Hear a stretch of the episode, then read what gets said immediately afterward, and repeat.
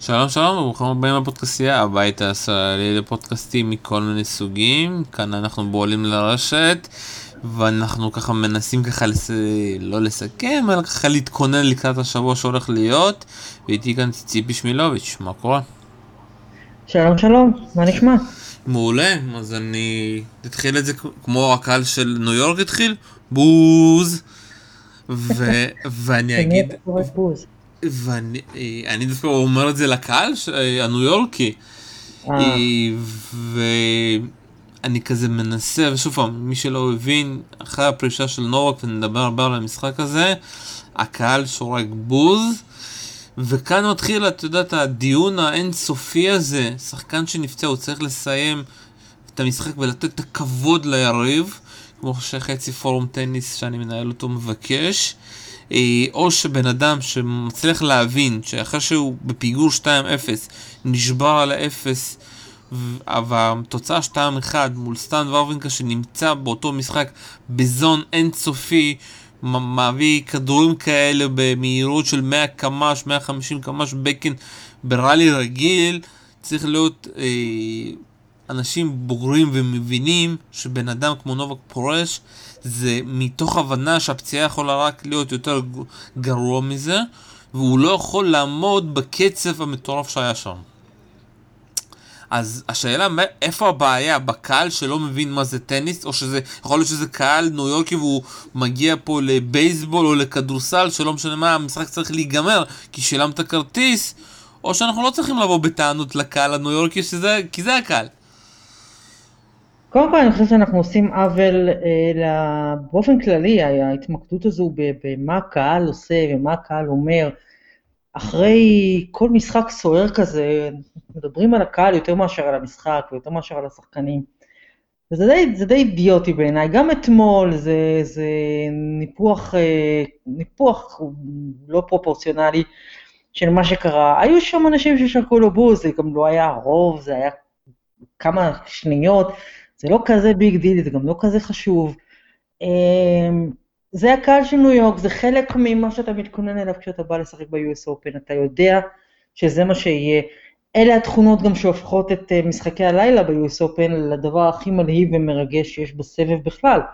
הדאונסייד הוא באמת שיש ימים שבהם הדברים האלה מקבלים אה, אה, אה, יציאות אה, נגטיביות. אה, זו החבילה, ואתה מתכונן אליה, ואתה מבין אותה, וזה מה שזה.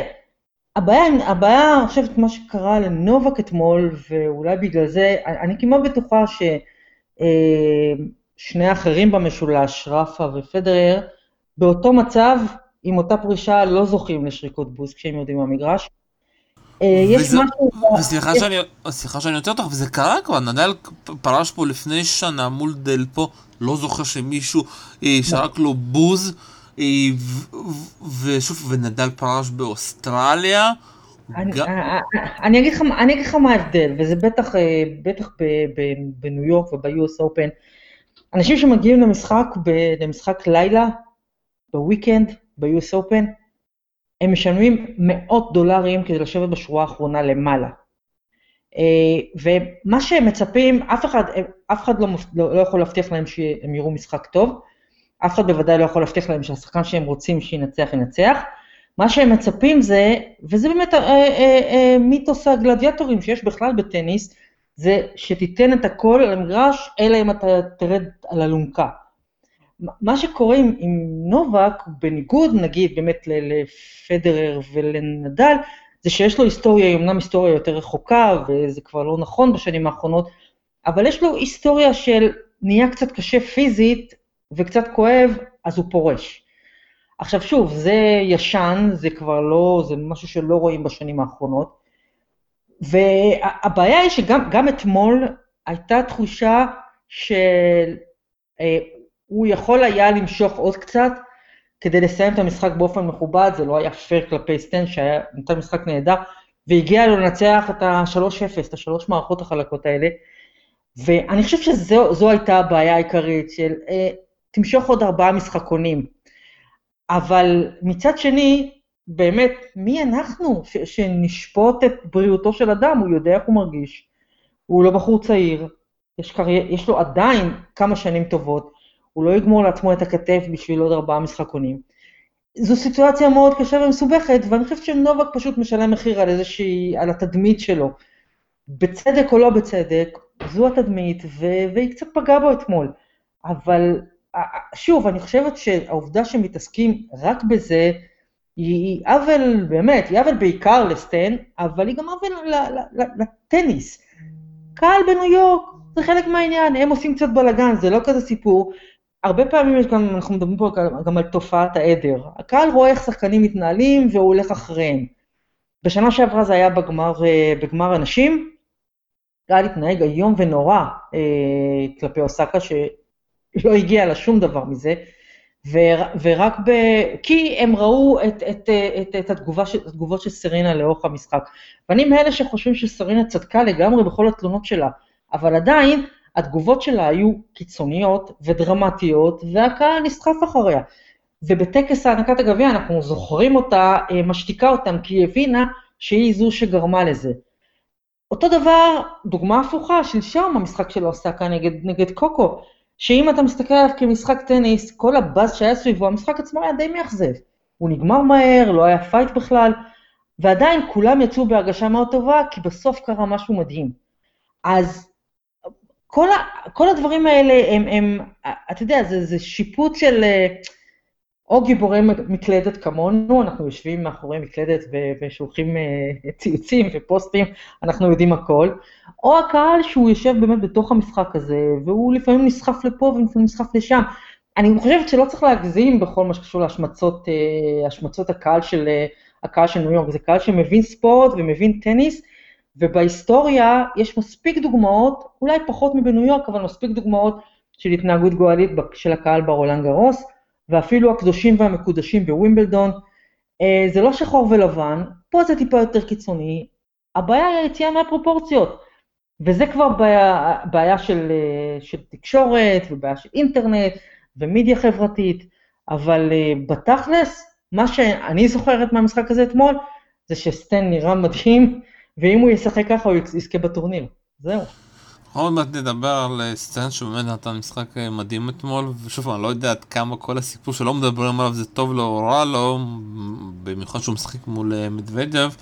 אבל בואו קצת נדבר על, על מה שהאוהדים כאן דווקא בארץ, יש לך מזל שעדיין לא קראת את התגובות, ויכול להיות ששוב זה גם בטוויטר, ואני מתקשה להבין ממתי אנחנו האוהדים אה, יודעים להחליט בשביל שחקנים האם הם באמת צריכים לפרוש או לא. אתה יודע, התגובות שאני מקבל, הוא לא נראה פצוע.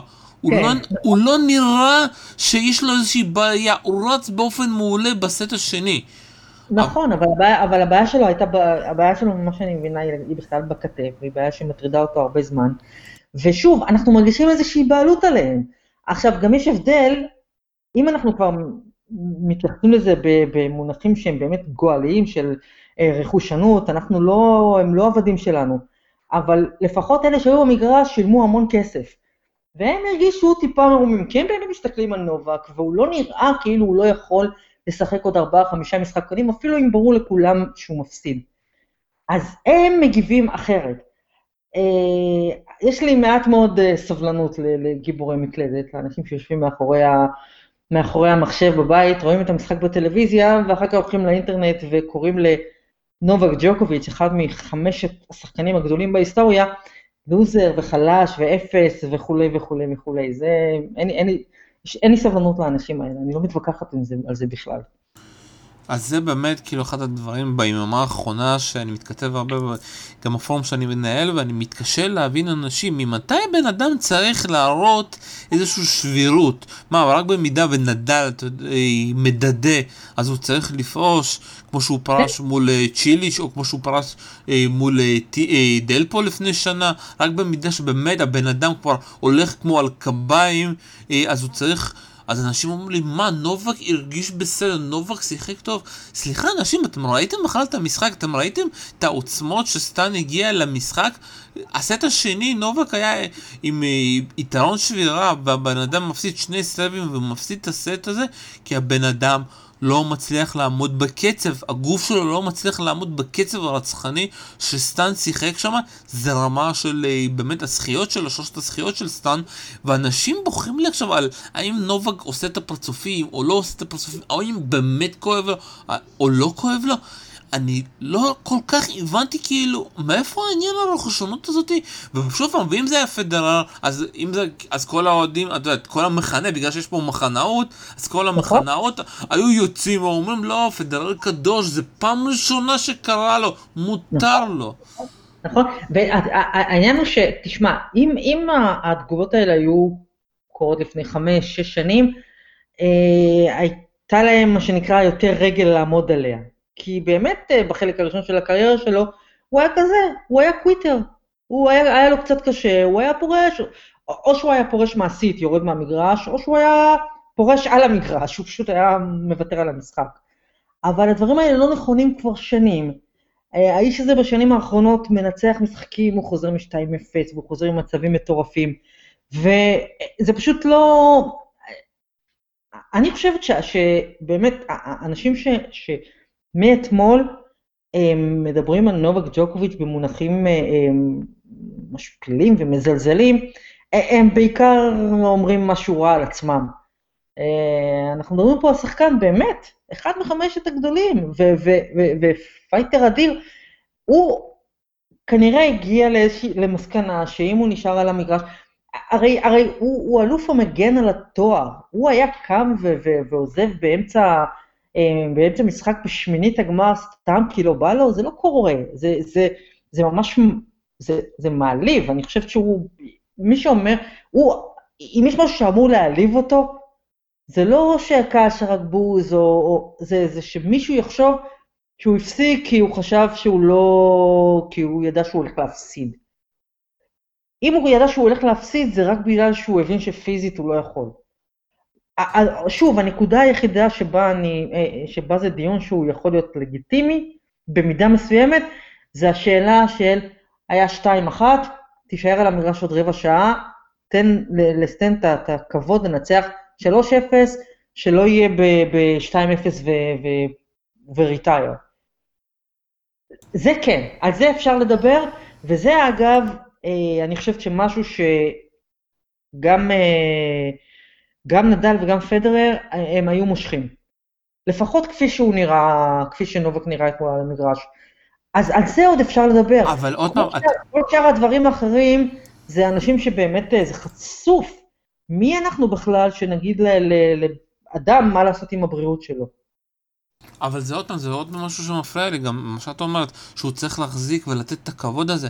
אבל שוב פעם, שנדל מול צ'ילי, שהוא מול דל פה, הוא פורש ולא יכול להמשיך, גם, למה אצל נובק זה שונה? אז נובק היה נשאר ומבזה את המעמד הזה, והיה מפסיד 6-1, שהבן אדם לא יכול לשחק באותו רמה. זה יותר ביזוי, זה כמו שנותן לך את הדוגמה עם uh, פפ וסיטי שהוא מנצח 8-0, ואומרים לו למה אתה לא מוותר בגול השמיני? אז הוא, גם פפ אומר, אם אני מוותר אז אני לא משחק את, את, את המשחק הזה כמו שצריך לשחק, ואני מזלזל בו.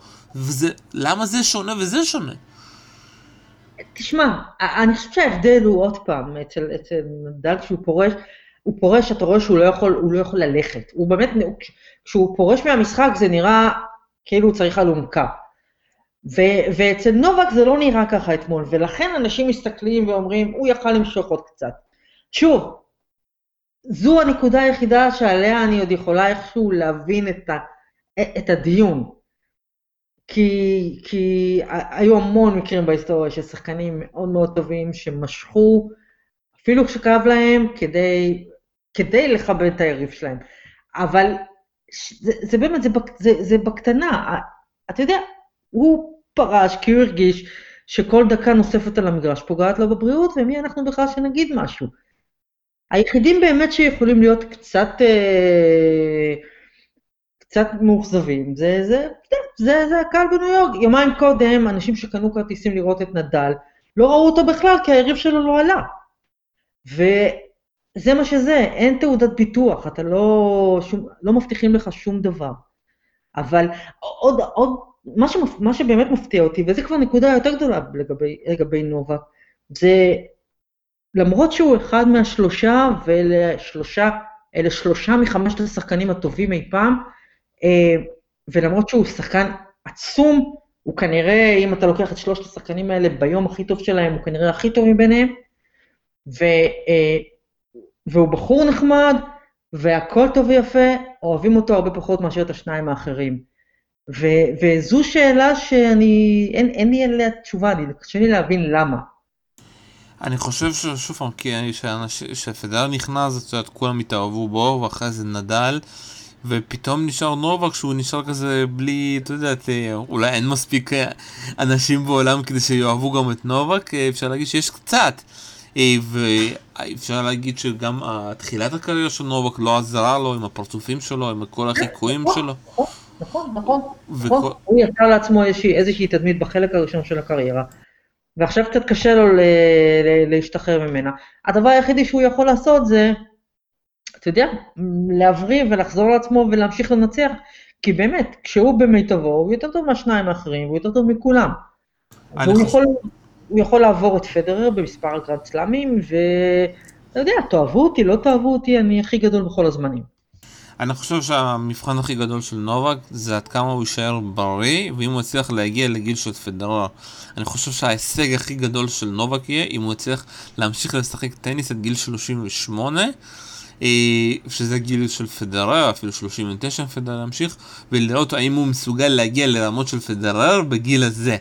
שם אתה יודע, ובגיל הזה הוא כבר צריך לעבור, אפשר להגיד, את uh, פדר. שם כן. אני אגיד באמת שנובק, ושוב כולם הסכימו, אם נובק יצליח להמשיך בקצב הזה, הוא בן 32-33 עכשיו, עוד uh, חמש שנים, שכל, אתה יודע, כל הצעירים עולים, ופדר עוד מעט יפרוש. וגם אצל נדל אנחנו לא יודעים מתי הוא יפרוש, והאם הוא, הוא יצליח להחזיק עד גיל 38. זה באמת המבחן הכי גדול של נובק, והוא גם דיבר על זה אתמול במסיבת עיתונאים. הוא אמר, כן, אני, אני מאוד, אתם לא מבינים עד כמה אני עצוב, כי המטרה שלי זה לא עוד תואר וזה, המטרה שלי להגיע ולעקוף את פדרר, זה המטרה שלי, בשביל זה אני משחק טניס. לא מעניין, מעניינים אותי כל השיאים האחרים, כמה שבועות אני ברבע הגמר, כמה מקום ראשון, אני מעניין אותי לעקוף את פדרר, נקודה. נכון, נכון, המאבק פה הוא על תארי גרנד סלאם, ולכן זה מגוחך לחשוב ש, ש, שהוא קם ועזב אתמול למרות שהוא יכול היה להמשיך, או שהוא יכול היה לנצח, או שהוא עזב כי היה לו סתם ערב לא מוצלח. זה, זה, זה מעליב, זה, זה חוסר כבוד לשחקן עצום, זה פשוט אי אפשר ל... אני לא מבינה את, את ההתנהלות הזו של אנשים, אבל חלק מזה זה, אתה יודע, זה העולם, העולם מורכב היום משבטים, וכל אחד אה, רואה מה שהוא רוצה לראות. טוב, בואו קצת נדבר על השבט השוויצרי, שקצת, אתה יודע, נעלם, גם אני חושב אתמול שכן היה שם, וזה באמת השבט הזה של סטאן, שמי היה מאמין, בגיל 34, אחרי פציעה די קשה, שכבר מנטלית מאוד היה קשה לו לחזור לו, הברך לא הייתה שם, הוא לא הצליח אה, לצרף כבר מזמן שתי ניצחונות רצופים, מגיע לשמינית גמר, רואה את נובק, רואה את הקהל הניו יורקי, והבן אדם מתחיל לרקות עם הגב יד. אני חושב שכמעט כל כך הרבה הוא נתן אתמול, והם היו במהירויות מטורפות, ש...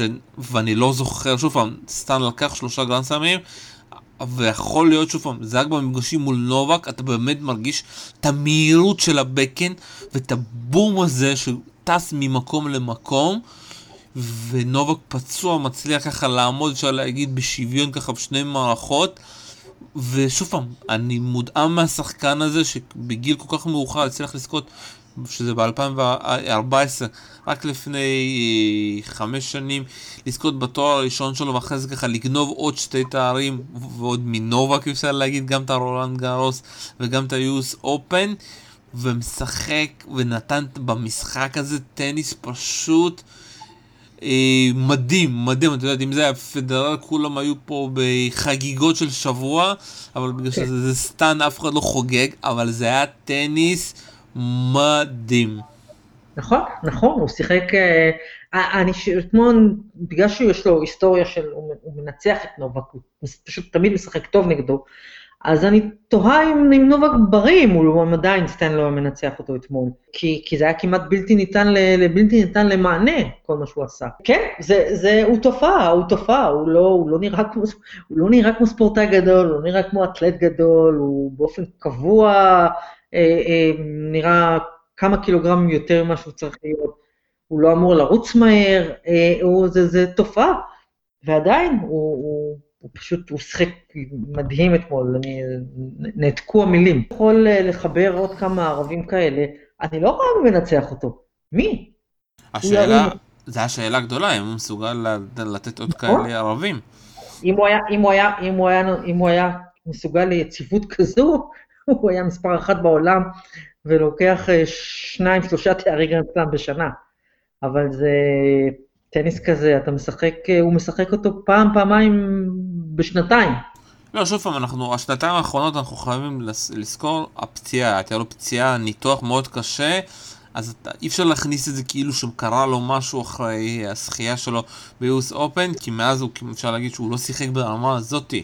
זה כן. בדיוק נראה כמו שפדרר נפצע בווימבלדון ויצא לחופשה של חצי שנה, נובק יצא, נדל יצא, אצלהם זה מובן מאליו, הם יוצאים לחופשה של פציעה חוזרים ומנצחים.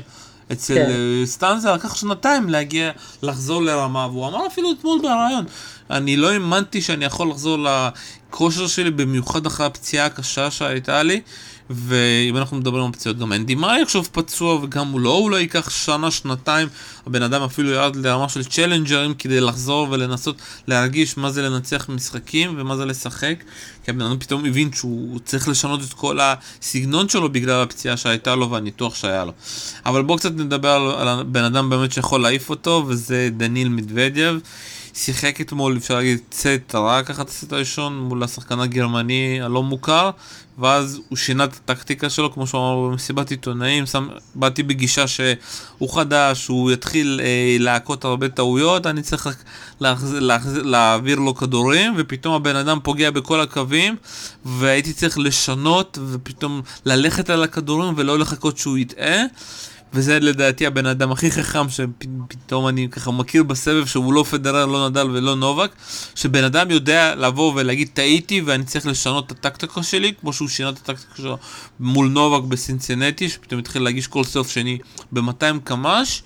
והשאלה היא האם הבן אדם פצוע מפה עד הודעה חדשה עם טייפ בכתף, הבנתי, טייפ בברך, אה, עם מקבל כל פעם אה, עוד כדור נגד כאבים ועוד כדור, האם בן אדם שאת יודעת כבר נמצא כמו גבייה אחרי כל החודש המטורף שהיה לו בארצות הברית, שהוא צריך לשחק מול סטאן, ואחרי זה מול פדרר יכול להיות, ואחרי זה אולי מול נדל, הוא מסוגל ללכת עד הסוף, או שאתה אומר, זה, זה לא הגיוני שהוא ילך עם, הכ, עם ה, כל הבעיות הבריאותיות שלו.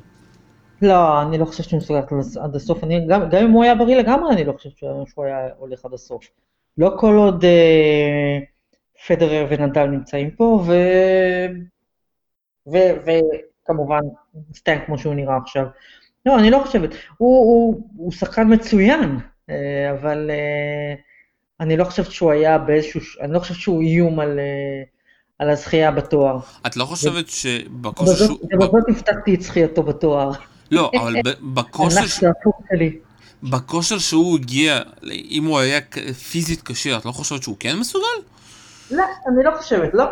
לא. לקחת, אה, לקחת אה, טורניר הכנה בדרך, גדול ככל שיהיה, זה לא כמו, אה, זה לא כמו שבועיים של, של טורנירי גרנד סלאם, ועוד פעם, אם, אם, אם ההגרלה הייתה מתרוקנת לגמרי, והדרך נסללת, אז יופי. אבל עכשיו כדי להגיע לגמר, הוא יצטרך לנצח את סטן, ואחרי זה את פדרר. אה, אני... זה, זה לא יקרה. אני חושב שאם הוא היה מגיע בלי כל הפציעות ובלי את, את כל החודש המטורף הזה, שוב אנחנו צריכים לזכור, החודש הזה לא היה מכוון, אף אחד לא האמין שהוא יגיע לארבע, אה, שלושה גמרים ברציפות, אה, אף אחד לא האמין לזה, את יודעת, ובגלל זה הוא גם פצוע ויש לו את כל הבעיות עם ההתכווצויות שהיה לו בסיבוב השני. אם הוא כן היה מגיע, את יודעת, בכושר שוב פעם, היה זוכה בסנסינטי ובלי כל המשחקים לפני זה, והוא היה מגיע בכושר גופני פיזי טוב, הוא כן היה מצליח, כן, אבל, לו... בלי כל, אבל בלי, כל ה, בלי כל הקיץ המשוגע הזה שהיה, שעבר עליו, אף אחד לא היה אומר, אה, הוא מועמד לזכייה. זאת אומרת, יש פה catch 22. ואתה יודע, הוא שיחק הרבה מאוד בקיץ, והגיע קצת מפורק. אבל אני, אני, אני שוב, אני לא חושבת שב... שבשדה שעדיין כולל את אה, נדל, פדרר וסטן ווארינקה, אה, הוא, הוא יכול לקחת את, ה, את הטורניר, אבל אתה יודע, הכל יכול לקרות. לא, שוב זה מאוד קשה להאמין, כי גם אם הוא יעבור את מדווידב אחרי זה את פדרר עם כל הבעיות הפוליטיות שלו, ואחרי זה את נדל, בוא נגיד, יש גבול לכמה בן אדם פצוע ועם uh, כדורים יכול לנצח שחקנים. הוא יפסיד במשחק הבא. אז בוא נדבר על השחקן uh, שהוא היה צריך, אם הוא ינצח את המשחק הבא, או שהוא היה צריך לפגוש, וזה את פדרר. דיברנו לפני שבוע ואמרת לי שהסיבובים הראשונים, זה הוא עדיין צריך להוריד את החלודה, אחרי זה הוא הוריד את החלודה, ועכשיו מתחילים באמת המשחקים שהוא צריך להראות האם הוא מגיע לעוד גמר או לא. ואני עדיין, אני אגיד את האמת, אני לא יודע, אני חושב שפדרר יכול להתעורר ולהפסיד כל משחק ולנצח כל משחק. אני לא יכול לקבל משהו מפדרר, אה, אתה יודע, שאני יכול להמר עליו, ב, אתה יודע, כמו מחר על דמיטוב, שהוא מנצח אותו במאה אחוז. אני חושב שאפילו עכשיו אני חושב שזה 50-50. מה את חושבת? לא, זה לא 50-50, מה פתאום. העניין עם פדרר זה שבגיל הזה, אה, מה שלא היה בעבר זה שיש לו נפילות, יש לו נפילות מנטליות. ולכן אתה לפעמים יכול לתפוס אותו ב- ביום כזה שהוא מפסיד למישהו שהוא באמת לא אמור להפסיד לו. אבל אה, זה לא קורה כל כך הרבה, ואני חושב שבשני המשחקים האחרונים הוא נראה מצוין. ועכשיו כש... בלי נובק על הדרך, אני, אני חושבת שהוא יהיה בגמר. זו התחושה שלי. ככה את בטוחה? בלי, בלי בעיות? אני לא בטוחה בכלום. אני, לא, אני לא בטוחה בכלום, זה הכל, זה הכל תחושת בטן. אני חושבת שהוא נראה, אני חושבת שהוא נראה טוב ב, ב, במשחקים האחרונים. יש שם איזה משהו מאוד, אה, מאוד רגוע בהתנהלות שלו. אה, אני חושבת שהוא, אני, אני חושבת שהוא יגיע לגמר, אני חושבת שלא תהיה לו בעיה להגיע לחצי, ואם הוא יצטרך לשחק בחצי נגד סטן, אז יש שם, עניין פסיכולוגי, ואני חושבת שהוא ינצח אותו. ו... ואז, הוא, ואז הוא יגיע לגמר, אני, אני לא יודעת מה יהיה בצד השני. אני חושב שגם, לא חושב שנדל יגיע בסוף, אבל זה רק, זה רק תחושות, מי יודע, אני לא חשבתי שנובק יפסיד אתמול. בטח לא כך. כן, אבל אה, ידענו לפני המשחק שהוא, יש לו את הפציעה וזה... כן, עדיין. אה, הפתיע אותי מה שקרה אתמול. מילה על נדל, את יודעת, כאוהדת נדל אה, גם, את יודעת, לי קשה מאוד להבין אם עד עכשיו הטיולים שהיו לו זה משהו שאפשר לקחת מזה משהו בחשבון לשלבים הבאים. את יודעת, אני, אני לא. מזכיר לך, אני מזכיר לך את... אי אפשר לקחת כלום, אני לא חושבת, הוא לא, הוא לא נבחן בשום צורה עד עכשיו.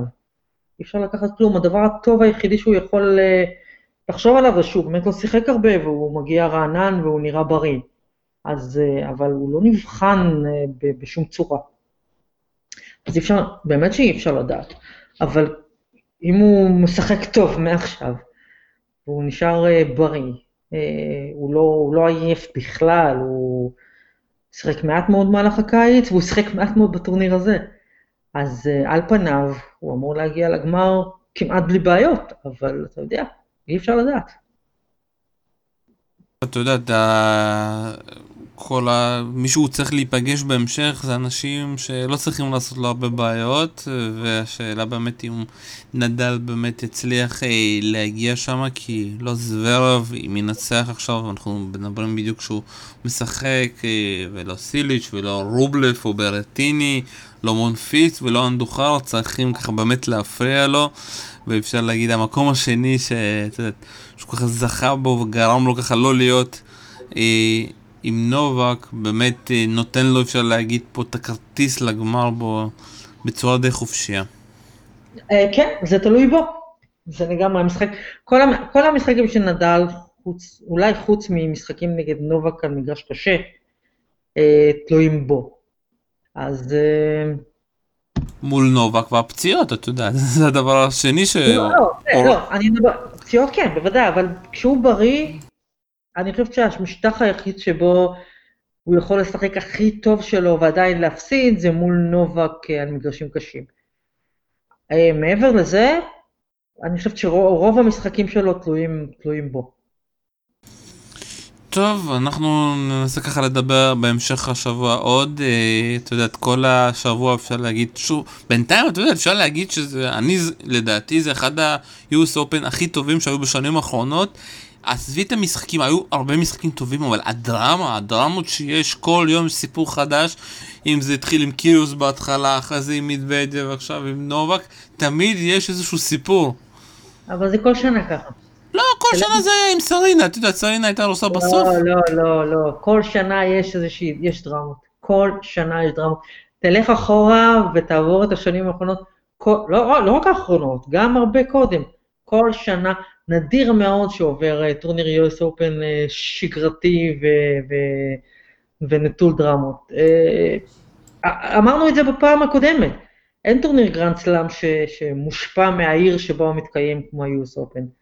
וזהו, זה, זה הטורניר של ניו יורק, לטוב ולרע. ציפי שמילוביץ', ynet ידיעות אחרונות, תודה רבה. תודה רבה, להתראות. כאן היה שלום סיונוב, ותודה רבה שהקשבתם לו, ביי ביי.